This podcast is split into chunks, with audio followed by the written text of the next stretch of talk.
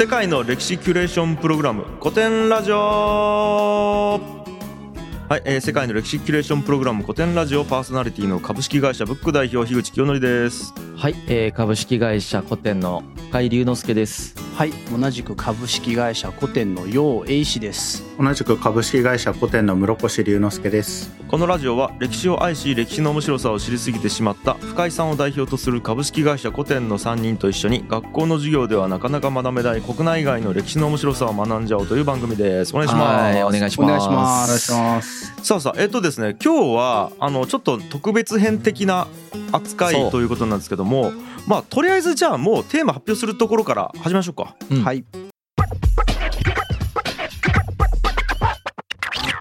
戦国の貴公子浮田秀家夢託されし秀吉チルドレンの生き様。でございますと。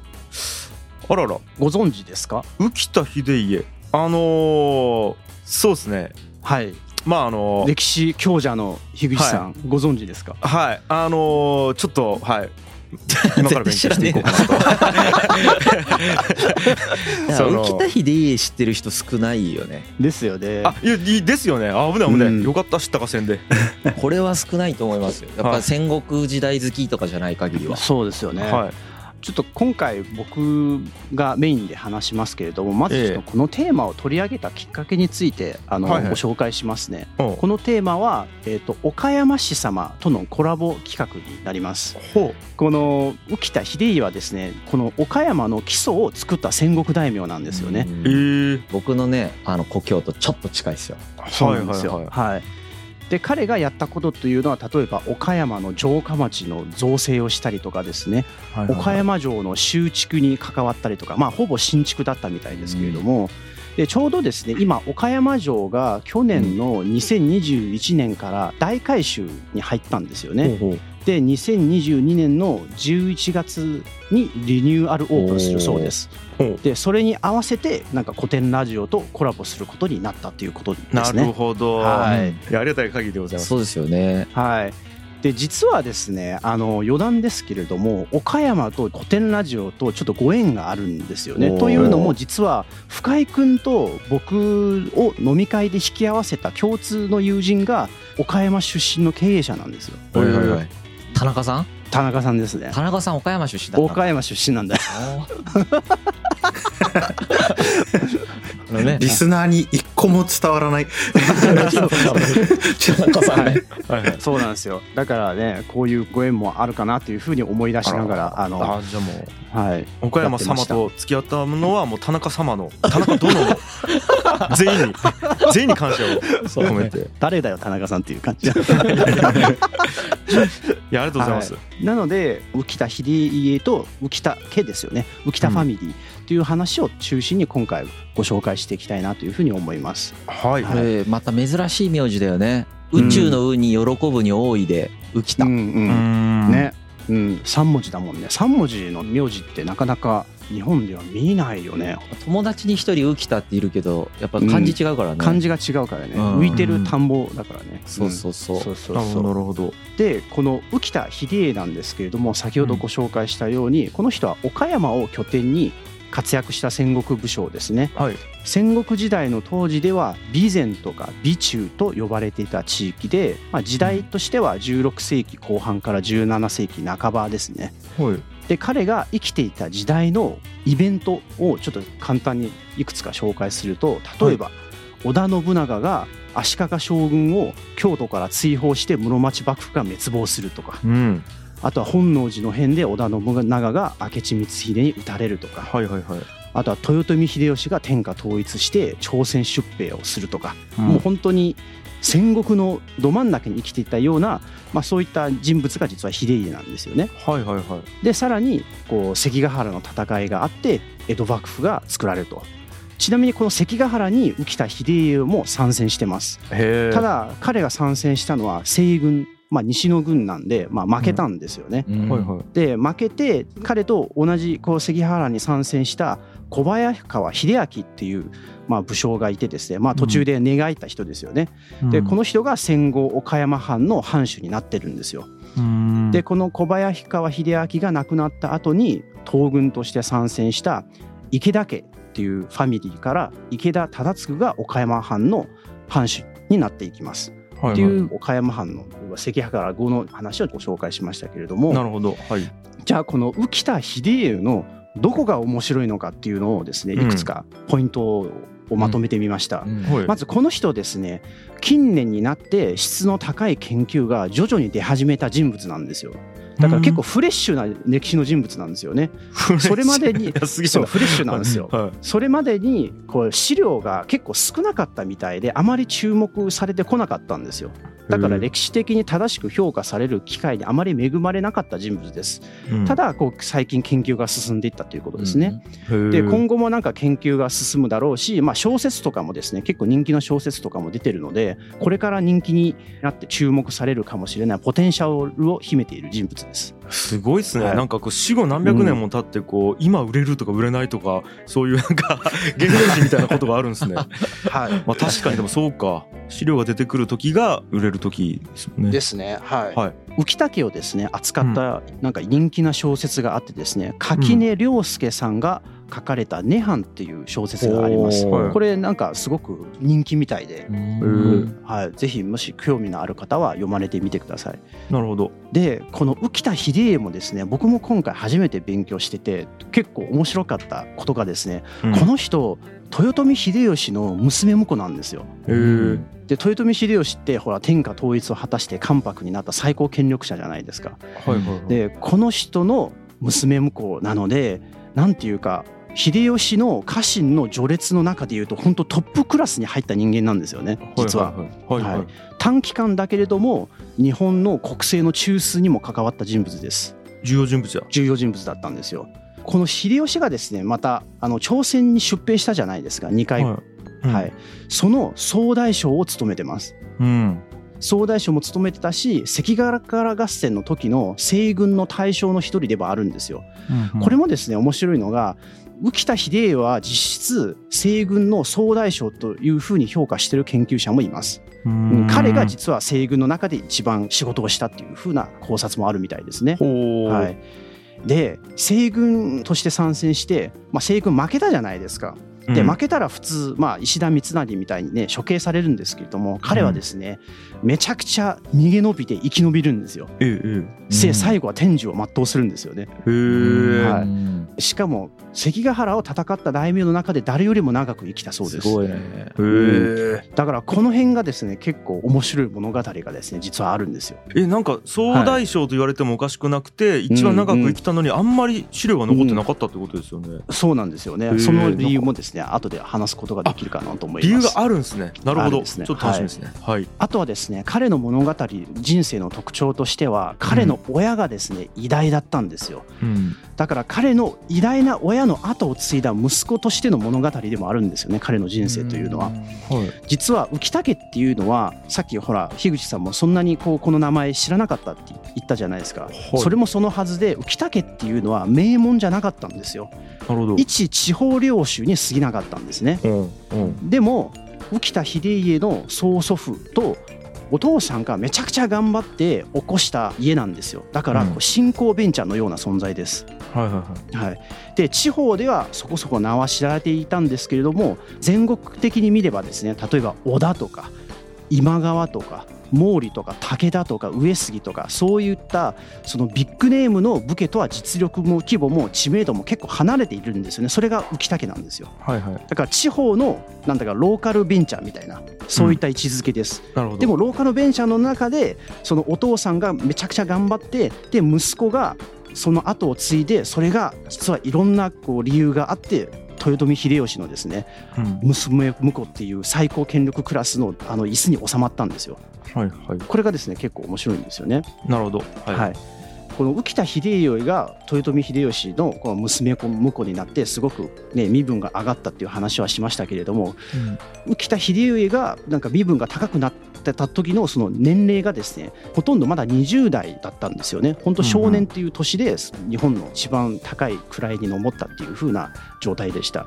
だから何を言いたいかというとこうまだまだ若いじゃないですか。でお父さんのおかげで身分がものすごく上がった。だから戦をする経験も浮田家をまとめる能力もないまんま身分が上がっていったんですよね、こう本当に武家のヒエラルキーのトップまでに引き上げられるんですよ。これがですね原因となって彼がでものすごく苦しむんですよ。うん、彼もですね実はあんまりこんな高い身分になっても調子に乗らずに武将として真面目に頑張ってなんとかこう浮田家の当主としてあとはその豊臣秀吉の政権を支える人物の一人としてですね頑張ろうとしたんだけれどもただその世の中の変化のスピードと自分が成長するスピードがやっぱね全然追いつけなかったんですよ。うん、追いつけずにそれによって生まれる歪みによってこう苦しめられて失脚して死にかけるんですよ。それでも生き残って天寿を全うするみたいなそういうジェットコースターのような人生ですね。なるほどなんかこう2代目的なとこもあるんですねなんかそうなんですよ2代目の苦しみというところで彼の人生が特徴づけられるかなというふうに思います。いやちょうどね、えー、これ、うん、えー、と収録の都合で前後するかもしれないですけどフリードリヒ大王も結構、はい、そういう同じような苦しみ抱えてましたね、はい、どっち先になるかってなるか分かんないですけど、うん、そうなんですよね。で今回の、えー、シリーズは前編中編後編の3話に分けて配信します、うん、で前編では浮田家はそもそも何者なのかという浮田家の起こりについて話します、はい、で中編は浮田秀頼の生い立ちとかあとは彼がこう城下町造成とか戦などでの活躍あとはどうやって豊臣秀吉の政権の中枢に入ることができたのかという話をします、うん、で後編では秀頼の没落について話します、うん、このシリーズを聞くにあたってですね前のシリーズでもえー、織田信長シリーズをやってたので例えばこの武士とは何かですね幕府とは何かとか戦国時代はどういう時代なのかといった話はですね織田信長シリーズでやってるのでぜひそちらもですね合わせて聞いていただきたいなというふうに思います、うん、はい。いや、はい、かなり面白かったですからねあの、武士とは何かみたいなそうです。はい、はい、また思い出してもらえればと思います、ね、ぜひぜひお願いします。はいで早速ですけれども浮田家の起こりについて話しますね。これ結論から言うとあまり実態がよく分かってない謎の一族なんですよ。あらなんかかっこいい、で根拠となる資料が本当に後世の編纂物とかあとは伝承レベルになっているのであんまりどこから生まれたのかって本当に残ってないんですよね資料が。うん。うん、でいろんな説が乱立してて定説というのはなくてで僕もいろいろ本を読んだ中でまあおそらくこういう説が確からしいんじゃないかということをですねご紹介しますね。うんおそらくはですね小島というエリアを足がかりに成長してきた一族なんじゃないかなというふうに言われてます。小島っていうのがですね今の岡山県の玉野市倉敷市小豆島をまたぐエリアですね。小島っていうのは小児科の2ですよあの園児はいのとか児童とかの児児童の字で島ですね、うん、はい、うん。うんでこれがですね瀬戸内海を面している湾岸で港を持って交易で栄えたところだったみたいです。うんうん、で日民貿易の寄港地だったため単にこの瀬戸内海の沿岸だけではなくてですねアジアに開かれた国際貿易の港というふうななんか特徴が持ってるようです。うん、海辺なので漁業とか塩とかも特産品として取引されてました。うん、ここをですねどうやら浮田家の祖先は、えー、抑えてたみたいです。うん、なので彼ら浮田家というのはこの海の流通経路とか海産物を抑えて地道に経済的な基盤を築いてきたというふうに、えー、言われてます。うんうん、だからこう武士にとってはですねこの農地農業のほかにですね港とか市場とかそういった交通とか経済の交通の要所をですね抑えてその経済のエンジンとしていかに機能させていくかがまあ成長していく上ですごく重要だったのである意味浮田家っていうのは武士が発展していく王道を踏まえていったというふうにも言えますよね。うんうんうん、こういうふうに海とか川とかの流通を抑えて発展していくっていうやり方はですね、まあ、浮田家だけではなくて各地の大名とか領主に普遍的に見られる、まあ、現象だったのでそういった意味でこう浮田家っていうのは武士の発展の王道を踏んでいったというふうに言ってもいいかななというふうに思います。まあ、ただですねこの浮田家が抑えてたこのエリアはですね幼少の地だったんですよ。要衝の地っていうのは要するに軍事的にも経済的にもすごくこう価値の高いエリアだったんですよね。はいそれゆえ紛争の地でもあったんですよ。うんで浮田家はまあその土地を抑えてたんですけれども彼はそこの土地を抑えて農民を支配して領地を経営するまあボスとして成り上がっていくんですけれどもうんあまたあるローカル勢力の一つに過ぎないんですよ。他にもはいろんなこう武士、えー領主たちがあそこでこう軍友割拠してるんですよねそのエリアで。で浮田家が抑えてたエリア時代を経てですね抑えていったエリアっていうのは備前とか美作というふうに言われててもうここのエリアの中には本当にさっきも言ったように多数の中小領主がいてですねもうバチバチに闘争してるんですよ。うんうんでさらにこのエリアを囲むような形で西には毛利家東には織田家みたいな本当サイヤ人クラスのこう武家が争ってるんですよね、はいはいはい。はい、結構すごく紛争の絶えない地域だったというふうに、えーはいはいはい。言われてます。なんかもうちょうど挟まれたところでしかも重要だから何が起こってもおかしくないみたいなところでそうなんですよ。いっぱいちっちゃいところがバーっているって感じですかね。そうそうそこでみんな競争していったっていう感じですね。で浮田家もビジネスとか頑張りつつも自分たちの領地を守るために徐々に武士としての性格を強めていくんですよね。うん具体的にはどういうことをしたのかまずは軍事力の保有ですよね。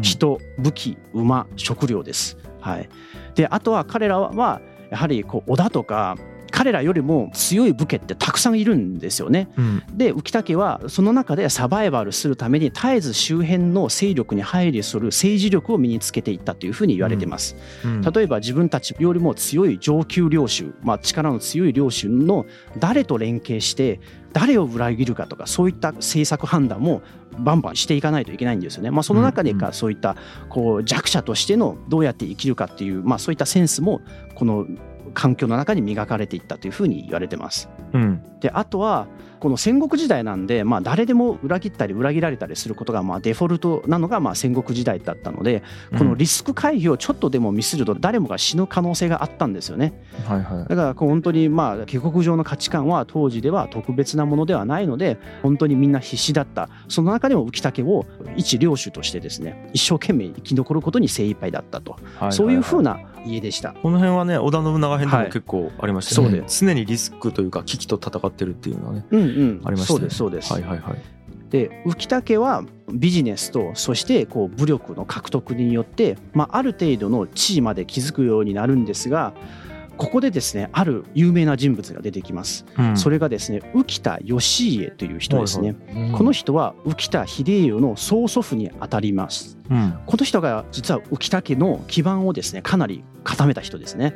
ひいじいちゃんそうなんですよ。治癒に優れた人物として知られててですね、まあ、うん軍事拠点を持つことができるようになったというふうに言われてます。うんただこの浮田義家によってこう基盤固められつつある浮田家なんですけれども一度ですね没落するんですよ。もうそれまでに築いてきた領地とか家臣を何もかも失ってしまうんですよね。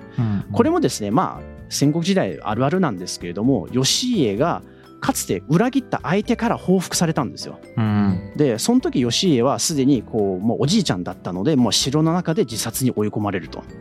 で自殺に追い込まれてここで浮田家が没落して浮田家の人たちは落ち延びて放浪生活をするんですよね。うんうん商人の人脈をたどって支援してもらいながら首の皮一枚でなんとか生き残ることができたというふうにはいはい伝えられてます。うんそしてこの時に落ち延びた人の中に浮田直家っていう人がいました。うんこの浮田直家というのは浮田秀家の、えーお父さんですね。この時はまだ子供です。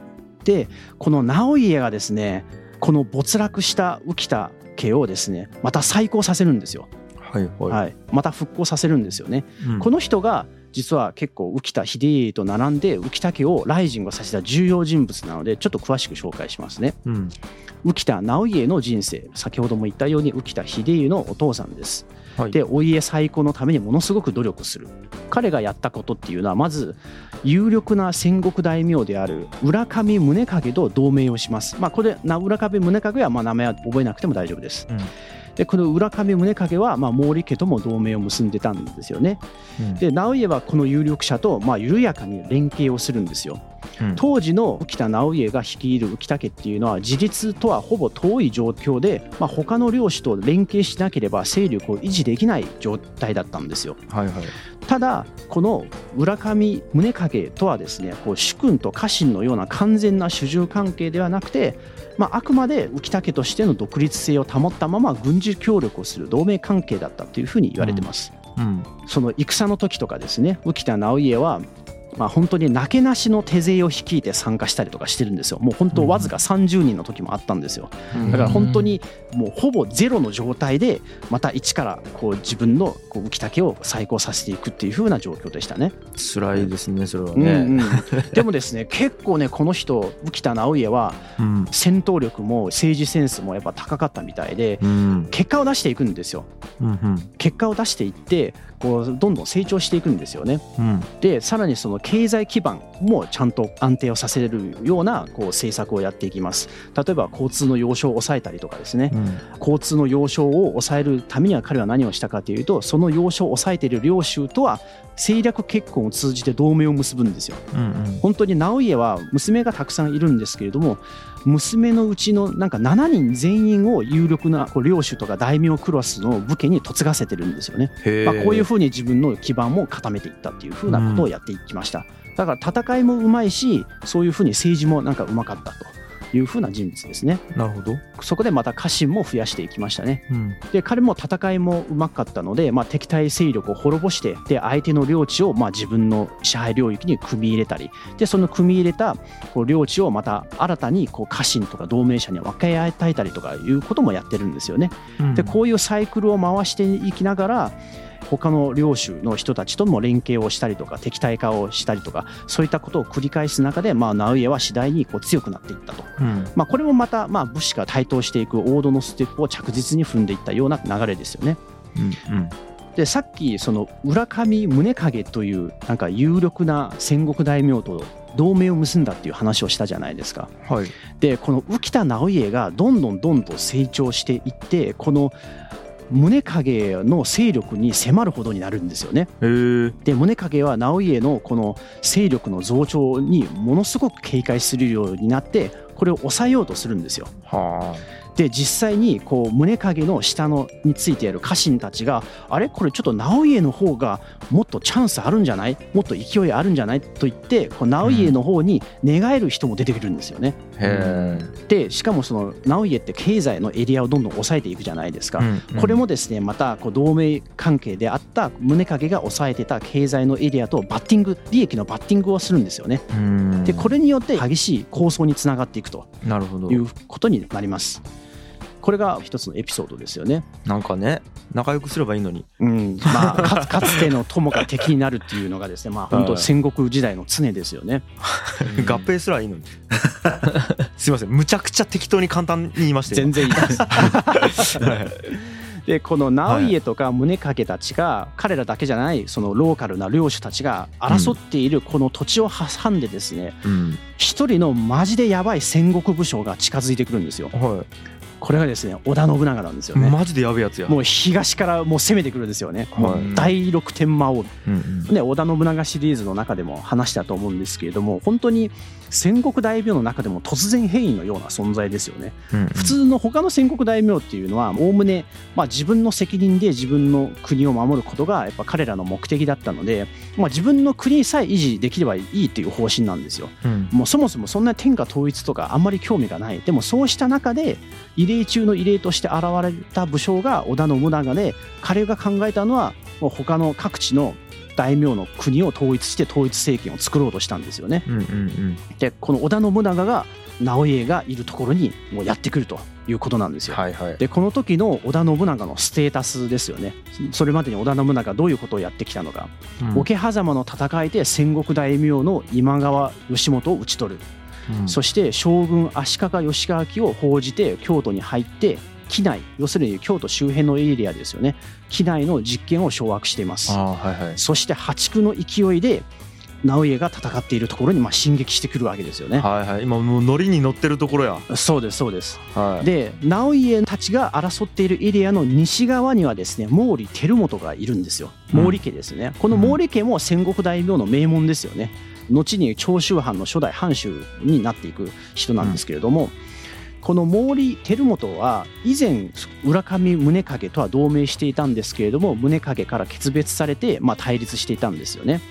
で毛利は信長とは一応協調関係にあったんですけれども進撃してくる織田信長を警戒してます。まあ後々あの織田信長ともう本格的に対立するんですけれどもね。うんローカルな領主たちの状況を説明するとですねうん。地元のベンチャー同士で競争してたら大企業の2社に挟まれてこう自分たちの頭の上でこうめちゃくちゃバチバチややり合おうとしてる感じなんまあですよ、ね。そんな感じですね。はい。そうなんですよ。はい。つまりこういったこの備前とかの中小の領主たちはどういった判断を迫られるかというとこの織田対毛利のこの緊張関係の中で自分たちの政治態度を決めないといけないんですよね。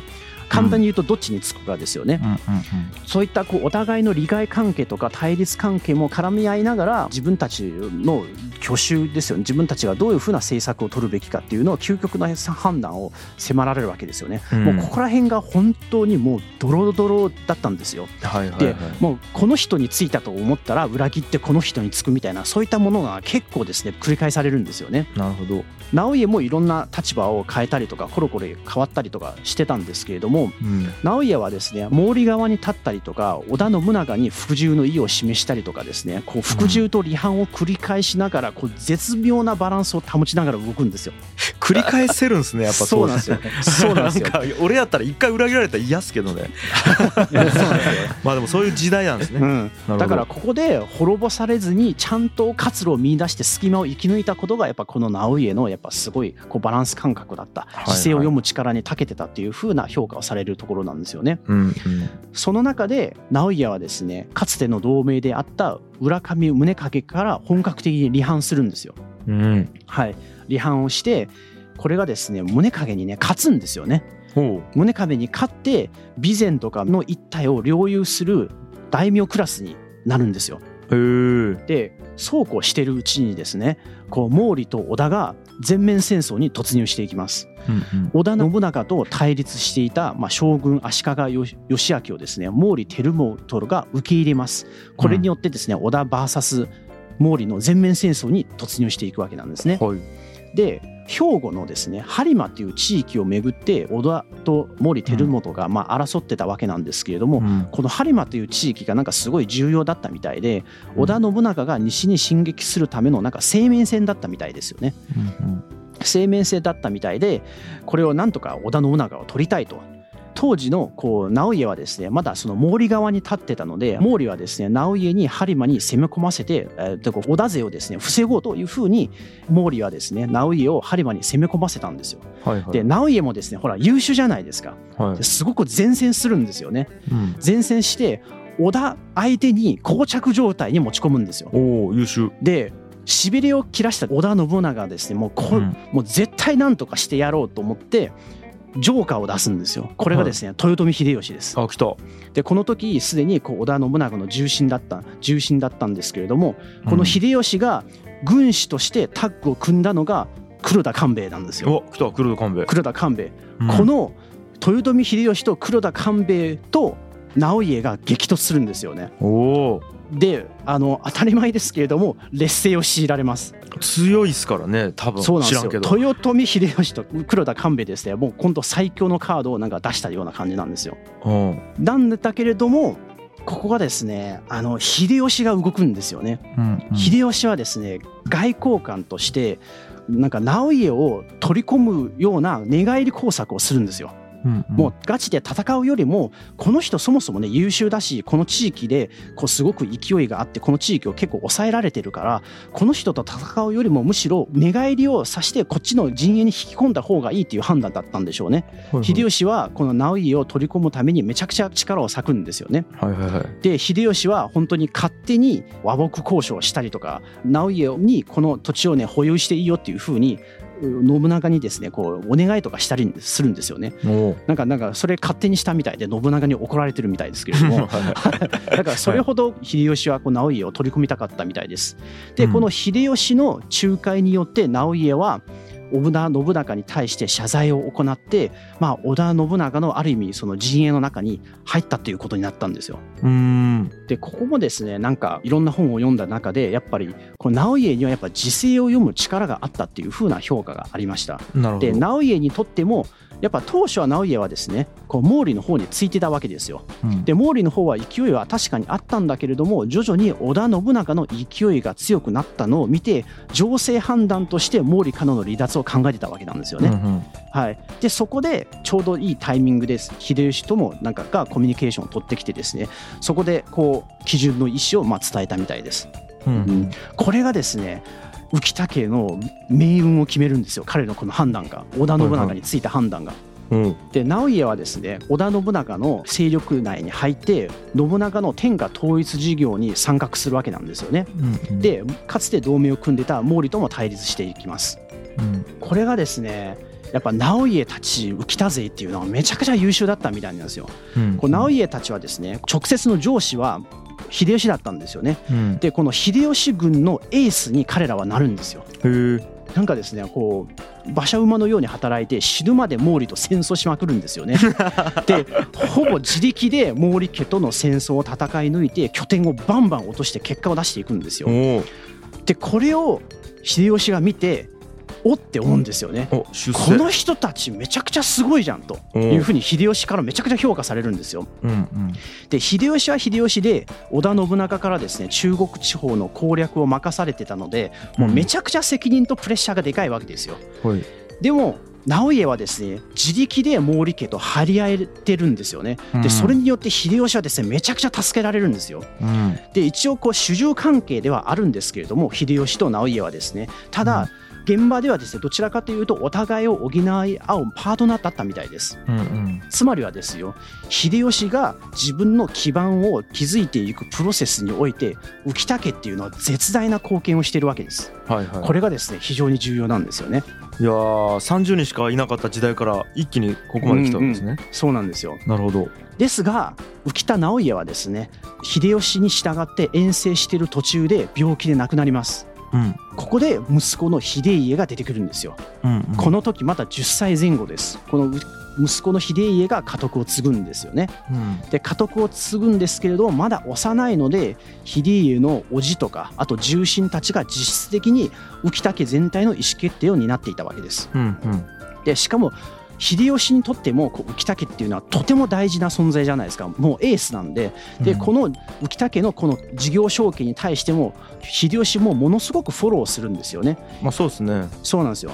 秀家は一応当主になったんだけれどもまだ幼いじゃないですか。で下の家臣たちを抑えることができるわけじゃないじゃないですか。だからある意味秀吉が後見人となって浮田を代理で指揮してたんですよね、はいはい。こういった状況が生まれます。うん。秀吉プラス浮田家の重臣という集団指導体制で直家が死んだことによる危機を乗り切っていく。なるほど、強調しますけど浮田家のガバナンスっていうのはですねうん。ある意味秀吉によって担保されてたわけです。うん。でもこれがですねこの構造的な欠陥として後々秀家を苦しめることになるんですよね。なるほど、はい、これがまた次回以降でご紹介したいなというふうに思います。まあでも10歳ですからね。うん継ぎたくねえ10歳で。信長とか秀吉とかねうん。毛利とかうん。いる中で。しかも優秀なお父さんとおじいちゃんでしたっけ？曽祖父とお父さんが優秀だったんだね義家と直家が優秀だったんでね、そう。秀家の曽祖父とお父さんが優秀だった。うん。で自分はで家督継ぐ、うん。監督継ぐ。で一応こう秀吉が後見人になってくるけれどもこれがですね今の時点でプラスに働いてるけれども後々めちゃくちゃマイナス要因として働いてくるという。これはね。この裏切る感じすごいよねやっぱね。うんうん。う んまあまあまあそういう時代背景ですからね。はい。人間追い込められるとこれぐらい裏切るんでしょうね。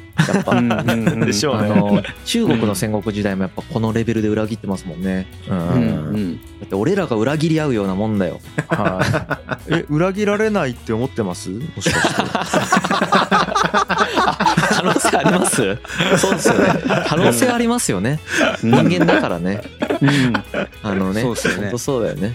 そうなんですよ。家過去我々の歴史の中で起こったことのないことがこれからも起こらないとは限らないからね。うん木口さん。に裏切られたことがないからといって裏切られないとは限らないですからね。そうそれガンディが言ってたやつですからね。うん。それ悪いことの方でもそうなんだ。そう悪いことの方です。よ そりゃそうよね。ちょっと室越さん今度二人きりで会いましょうか。いやじゃあそういう裏切り方になるね。はい。そういう裏切り方だね。取り込んでいくっていう。僕ポジションの人大体滅びますけどねそのパターンのいやいやいやいや。いやーまあそんなのはいいんですけど、うん。さあさあということでえっ、と直家が、えー死んだ後に、うん。あれですかね秀家がついに登場したところで前編はことですね。一旦こんな感じですかね、ですね。はい。ではでは、えー次回へ続くっていう感じでありがとうございました。はい、ありがとうございました、G. Kaye Suzuku.